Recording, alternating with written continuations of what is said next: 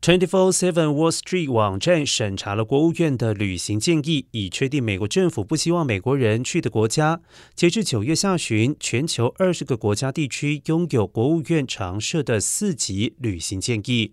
四级是美国政府针对美国公民发布的最高级别建议，带有明确“请勿旅行”的警告。获得四级旅行建议，如在俄罗斯和白俄罗斯等地，美国人面临执法和政府官员骚扰和任意拘留的威胁。而滥用政府权力也在伊朗以及朝鲜等地构成威胁。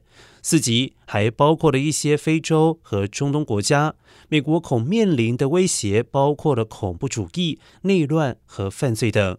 另外一方面，国务院对中国旅行建议保持在第三级，重新考虑旅行。